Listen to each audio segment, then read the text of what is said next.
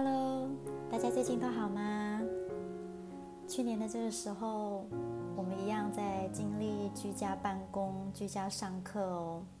各位爸爸妈妈真的是辛苦了，孩子也辛苦。我有一个朋友是三年级导师，他在居家上学的这段期间，给小孩一个功课，请他们照顾一株植物。结果有一个可爱的小孩就在工作本上面画了一棵小树，旁边还有漫画对话框。小树说：“我好无聊哦。”嗯，这段期间真的很不容易，大家都辛苦了。不过有了去年的经验，我想大家现在应该更知道怎么去应对，提前做好准备。在这个不断变动、一切都没有办法掌握的时刻，我想我们只能自己创造稳定。我们不能掌控外在的世界，但是你的健康、睡眠、作息是你可以掌握的。不要忘了，今天要跟大家分享两个个案故事。第一个故事呢，跟骨折有关。开始之前，还是要先声明一下。我是一个灵气疗愈师，但是我不是医生。如果你生病、受伤、流血、骨折，请你先去医院找医生。我可以提供身心灵的角度，帮助你去看到其他的面相，但是灵气疗愈没办法缝合伤口。身体上的疾病，请你先去找医生。还有，每个人通灵的管道、接受讯息的方式都不一样，我没有办法代表其他的灵媒说话。我只能分享我个人的经验，提供大家作为参考。你不一定要相信我说的话，因为生命的答案只有你自己去探索和经验过，才是真正的领悟。这个个案，他是一个非常温柔、温暖的人。他来到我的面前，我感觉好像看到了一张软软舒服的靠垫沙发。可以让你放心、全心的依靠在他身上。他对每个人都很和善，愿意奉献大部分的时间去照顾别人、爱别人。平常白天上班已经很忙了，但是他晚上九点、十点都还在接家长的电话，也常常让学生去他家里写功课，甚至吃饭。周末的时间，他都在照顾家里的长辈。他的小孩有的时候都会抱怨：“你可以留一点时间给自己吗？”然后前阵子，这个个案不小心从梯子上面摔下来，脊椎骨受了伤，必须在家里休养。他没有办法长期的坐着或者站着，听起来很严重哦。不过这个个案在受伤之后，竟然还跑回去工作，直到再也受不了，才向公司的主管请假。在请假的期间，他的心里非常的煎熬，他并没有完全的放下工作。尽可能的用视讯的方式参加所有他可以参加的会议，然后眼看着病假快要结束，他发现他的病情丝毫没有起色。虽然周围的同事都告诉他没关系，你好好休息，把身体养好再回来，但是这个个案心里还是非常的煎熬。他觉得他造成大家的麻烦，还有因为没有办法长时间坐着或是站着，他没有办法开车回老家参加长辈的葬礼。他觉得他整个人都快要被罪恶感给压垮了。跟大家聊一下关于身体的骨骼这个非常重要的构造哦。我们的肌肉、关节和骨骼创造出我们的灵魂所居住的身体结构。那这个结构让我们可以移动，也决定我们是不是可以充满自信地往前走，或者是每天拖着沉重的脚步。骨头和牙齿是我们身上比较硬的组织，那硬的组织对应的就是我们内在的核心信仰。骨骼是我们身体上密度最高的能量形式，就好像岩石跟矿物一样，它在地球上发挥支持、支撑的力量。信念和信仰支撑着我们的生命，骨骼也支持着我们的肉体。所以，当骨骼发生问题的时候，很有可能是我们的内在出现了巨大的冲突。如果我们的信仰，或者你说信念，变得太过于僵硬，受到限制，那骨折就有可能是太过于固执，坚持己见，不知道变通的表现。因为我们拒绝接受生命的流动。骨折的发生，很多时候是我们的内在出现了分裂跟冲突。它可能是在提醒我们，当我们朝着一个方向前进的时候，我们的内心是不是还有另外一个声音，渴望往另外一个方向走？或者是不是觉得有必要重新去评估我们正在做的事情？我请个案回去想一想骨折这段期间所造成的影响，它让他没有办法继续做哪些事情呢？它迫使他必须做哪些事情呢？有没有为他带来好处呢？因为受伤生病，通常会迫使我们必须休息，练习向别人求助。但是很多人其实都不擅长做这件事情，因为怕带给别人麻烦。但或许这就是个案需要学习的，去接受别人的照顾，让别人也有机会去表达爱。嗯，我想跟大家分享的是，我们当下的每一个观点，都已经在为我们的来世铺路了。如果你总是那个委曲求全，总是那个永远牺牲奉献的人，那这个习惯会让你每一世都陷入相同的业力和类似的情境当中。除非你觉醒，才有可能改写。接下来我要分享跟业力这个主题有关的个案故事。为什么我很少分享前世今生的故事呢？而我从来也没有开放探索前世今生的服务，因为我希望每个人都能够时时刻刻的活在当下。虽然我今天就是要来讲上辈子的故事。但我想先跟大家说，不要去眷恋那些前世今生的故事，因为这些故事和情境，都是因为我们的灵魂想要修行提升，想要让自己变得更好，而选择的角色来登入地球的一场游戏而已。我们在这场游戏当中获得了伤害，然后体验，然后得到治疗。它真正的目的是让我们重新回到和地球合一、一起提升的存在状态。好，这个个案他自己经营一间公司，当初他选择创业的主要动力是为了他的妈妈，因为他的妈妈重病，需要庞大的医疗费用。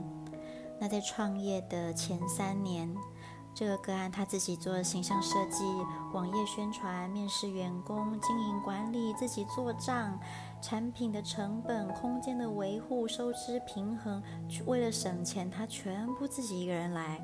那在这个过程当中，他经历了非常大的压力，他也曾经被朋友骗去投资，损失了不少。他自己也因为忧郁症的状况很严重。还曾经很泄气地跟他的伴侣说：“如果他有一天倒下去一病不起，可以让他养一年吗？”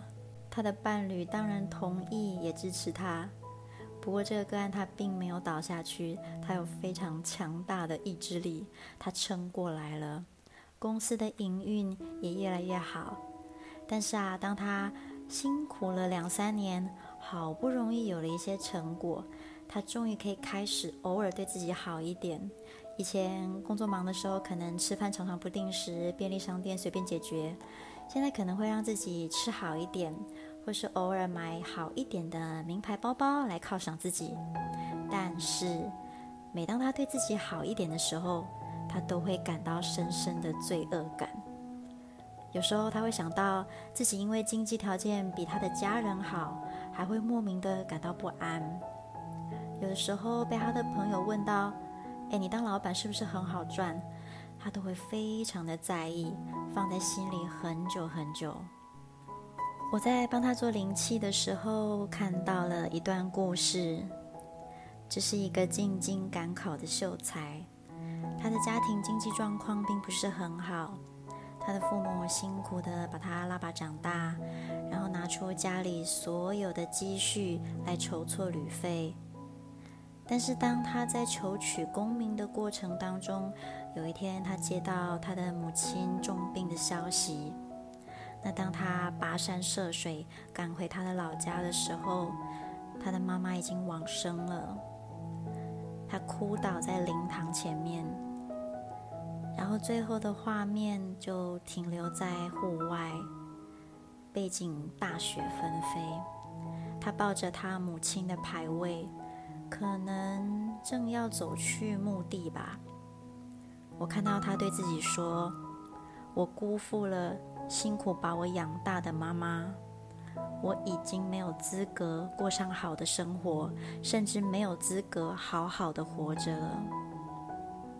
我看着他悲伤空洞的表情，紧紧抱着那个牌位，紧紧抓着自己的心。啊，我仿佛可以听见背景音乐，还有雪落下的声音。在讲这段创伤印记的时候。这个个案默默的流下眼泪。最后呢，我请他做个深呼吸，然后带着更高的意识来觉察自己的所有情绪。我请他回家，好好的细数自己曾经做过的努力，自己曾经努力过的痕迹。我跟他说：“你绝对值得一切的美好。”很多时候，有些莫名的情绪。可能都跟我们过去的创伤有关，但是我想跟大家说的是，不断的去探究上辈子的故事，其实没有太大意义。你这辈子的生命蓝图就有迹可循了。你是不是常常在经历同样的模式呢？你跟别人的相处，是不是常常在某个地方卡关？情绪就是我们最好的礼物，情绪是帮助我们了解自己的途径。请你用更高的角度，试着去看见这些情绪背后有哪些深藏的信念。例如，总是遇到渣男的女生，你觉得自己不够好吗？你觉得你没有办法再遇到更好的人吗？你觉得自己不值得被爱吗？总是在为别人牺牲奉献、委曲求全的人，请问你的内在到底在害怕什么？你觉得你匮乏什么？你对自己没有自信吗？如果你这辈子到老一直都觉得我宁可死也要让家人过得比我好，那你下一世会突然变成一个快乐自在的人，然后投生到一个幸福美满的家庭吗？很抱歉，并不会，因为你被自己的诅咒给绑架了。其实我们每个人都有好几万辈子说也说不完的故事。我们的灵魂是透过经历这一些故事，来为我们的生命存在来导航。在一次又一次的跌倒和练习当中，我们的灵魂意识可以朝向更高频率的状态来演化，继续提升。所有的发生都有它的意义，包括疫情也是。我周围有非常多的朋友在分享他们确诊又痊愈的心得，有的人甚至根本没有打疫苗。当然，关于疫苗，这个要尊重个人的选择。每个人的身体状态不一样，有的人可以承受疫苗，有的人不行。同一套标准没有办法放在每个人的身上，请为自己的选择负责就好，不要去道德绑架、情感勒索别人。万一你叫人家去打，结果对方的身体出现了问题，怪你吗？不管是什么样的选择，我们都要用爱跟祝福作为出发。因为恐惧只会为你自己创造更多的恐惧。之前有一个学生跟我说，他很怕自己突然中奖确诊，然后死掉。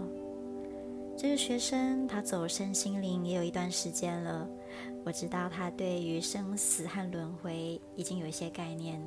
于是我就问他说：“死亡并不是结束，这个你知道？而你还没有完成的功课，也就是业力，它会一直跟着你到下辈子。”那你觉得比死亡更可怕的是什么呢？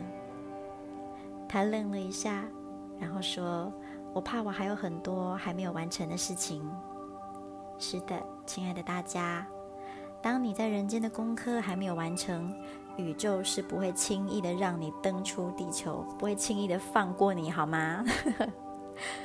我想请大家思考一下，为什么你觉得死亡很可怕呢？比死亡更可怕的是什么？那些你一直想去做，却因为各种的原因你没有办法去实现的梦想是什么呢？或者不用讲的那么伟大崇高，你想变得更勇敢吗？变得更有力量、更美丽、更健康、更有自信吗？那你现在就可以开始，把心思专注在自己身上，保持健康的生活作息，你只会在你需要的时候遇上病毒。就像我有一个在医院工作的朋友，他每天 overloading 累到极致，后来确诊，他觉得很开心，他终于可以在家休息几天。嗯，在这个充满不确定的时代，我们保持开放的心和流动的状态变得很重要。有些人，他们可能会把他们的恐惧和负面的情绪投射到别人身上，所以请大家还是把注意力带回自己的身上。保持你内在的稳定，让自己不会因为外在环境的恐惧意识而分心。不要被那些怀疑的声音、对立，还有其他负面的能量干扰。你可以想象自己稳定在中轴当中，也就是七个脉轮连成一线，稳定在你内心的平静跟和谐当中。其实很多人的想法都太过二元对立了。常常忽略了中间很多东西，反而让他自己卡住，让他自己的潜能没有办法好好的发挥出来。这样的人，他也看不到真相。就好像人际关系当中，很多事件的先后顺序、情感的错综复杂，怎么可能简单的用“他是好人，他是坏人”一句话来带过？而且对那些传播八卦的人来说，很多事情不过就是茶余饭后的一个消息而已，他并不认识真正的你。你需要把这些话放在心上吗？那些谈论你的八卦的那些人，他们有可能从来就不是看你不顺眼或是讨厌你，有些可能真的是 不懂礼貌的白目而已啊。我们不需要觉得受伤啊。前几天我听到一句话哦，你为什么要为了别人的白目而受伤？我就问你，一件事情，即使我们看见它的结果，但是中间的可能性它是非常多元、非常复杂的。但是有些人他们的人生经历还不够，智慧还没有开，我们真的大可不必为了白目的问题，让自己去钻牛角尖，或是伤心浪费时间。我们可以做的是。不要去专注这些负面的能量。当你关注它，就是给它能量。不要给这些负面的东西能量。我们可以透过冥想练习，想象你内在的爱和光向外扩展，扩展到你的家人、你的伴侣和好朋友身上，扩展到全人类和地球。这就是在你所看不见的四次元以上的空间。你可以为这个世界带来最好的帮助。所有一切的发生都有它的意义，可能你当下没有办法明白，但是我们不需要去对抗它，我们可以允许让它自然地流过我们。这就是身心灵常常在说的沉浮。万事万物都在流动和扩张当中，一切都是有意义的。我们需要学习的是放下控制，跟随你自己内心最高的良善去表达和行动。嗯，五月份我们经历了一些节气，小满，还有梅雨季。六月份呢，我们即将要迎来一个很重要的节气——夏至。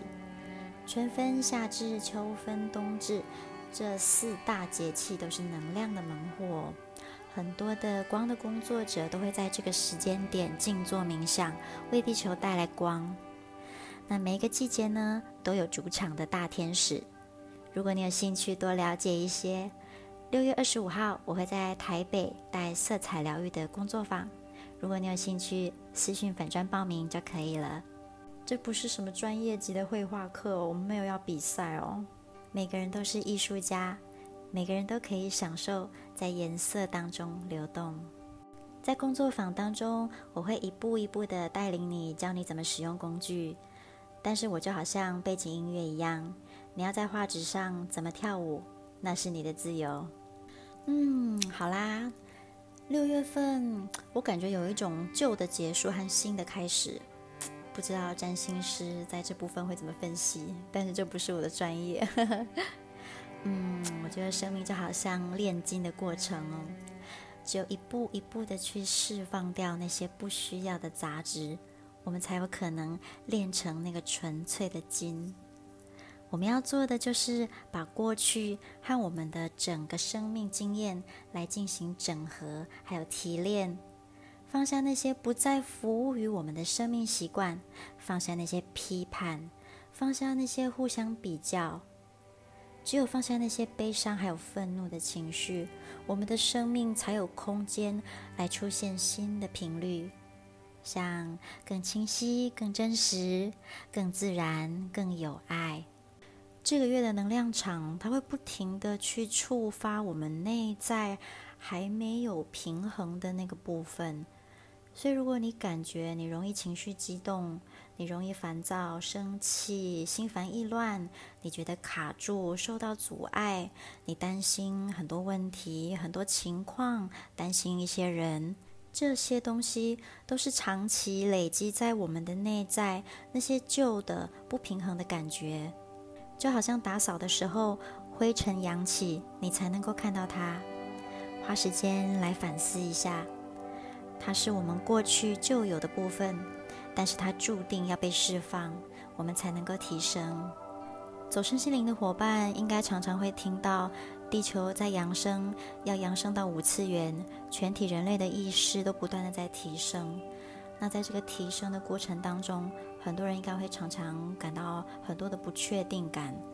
我们的集体意识中有很多的恐惧能量需要被释放，因为一切都不再跟以前一样了。好好静下来，倾听你的身体，倾听你的心。可能你的身体正在跟你发送讯息，请你去倾听它，然后给你的身体它需要的照顾。我妹妹昨天晚上才打电话来跟我说，她发高烧，不过好在快筛阴性，因为他最近工作压力也是超载，超过负荷，真的需要休息了。在这个充满不确定的时刻，请大家一定要好好的照顾自己，放轻松，记得去运动。情绪会影响生理状态。而生理上的运动也可以改善情绪的状态。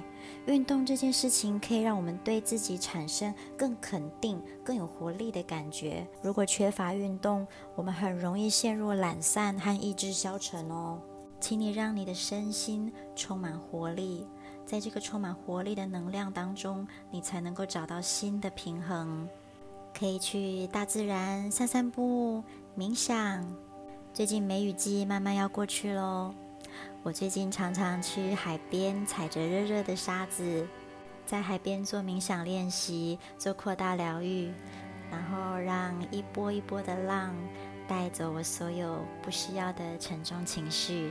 或者你也可以去找跟自己志同道合的朋友，那些可以带来积极和正面能量的朋友，去跟他们联络，去关心他们。都可以帮助我们彼此都保持在高频率状态。请放下你的担心，现在我们更有时间来反思一些更深刻的东西。所以不管过去怎么样，我们都放下吧，去做那些我们还没有完成的功课，去宽恕自己，去宽恕别人，放下那些让我们陷入过去、让自己卡住的事情。我们可以站出来，选择爱，选择快乐和幸福。好啦，今天就分享到这边。希望下个礼拜学校可以恢复实体上课。虽然我只有兼少少的几堂课哦，但是低年级的小孩实在是太可爱了。我每次去上完课都觉得被小孩疗愈。香香软软的小孩会用他水汪汪的大眼睛望着你说：“老师，你的花怎么可以画得这么漂亮？你的花朵怎么可以捏得这么漂亮？” 然后我先生真的很过分，他竟然说我果然是吸收小孩能量的巫婆，是不是很过分？不过也因为太想念小孩了，我觉得我好像可以另外开一个说故事频道，专门讲故事给小孩听，这样我也会比较有动力录音。好啦，今天就分享到这边，这段时间不容易哦，但是请记得你不孤单，不要放弃。不要因为小我恐惧的声音，让自己偏离你的人生使命。从现在开始，我们可以一起用零极限的疗愈方式来释放、清理。请你对自己说：“对不起，请原谅我，谢谢你，我爱你。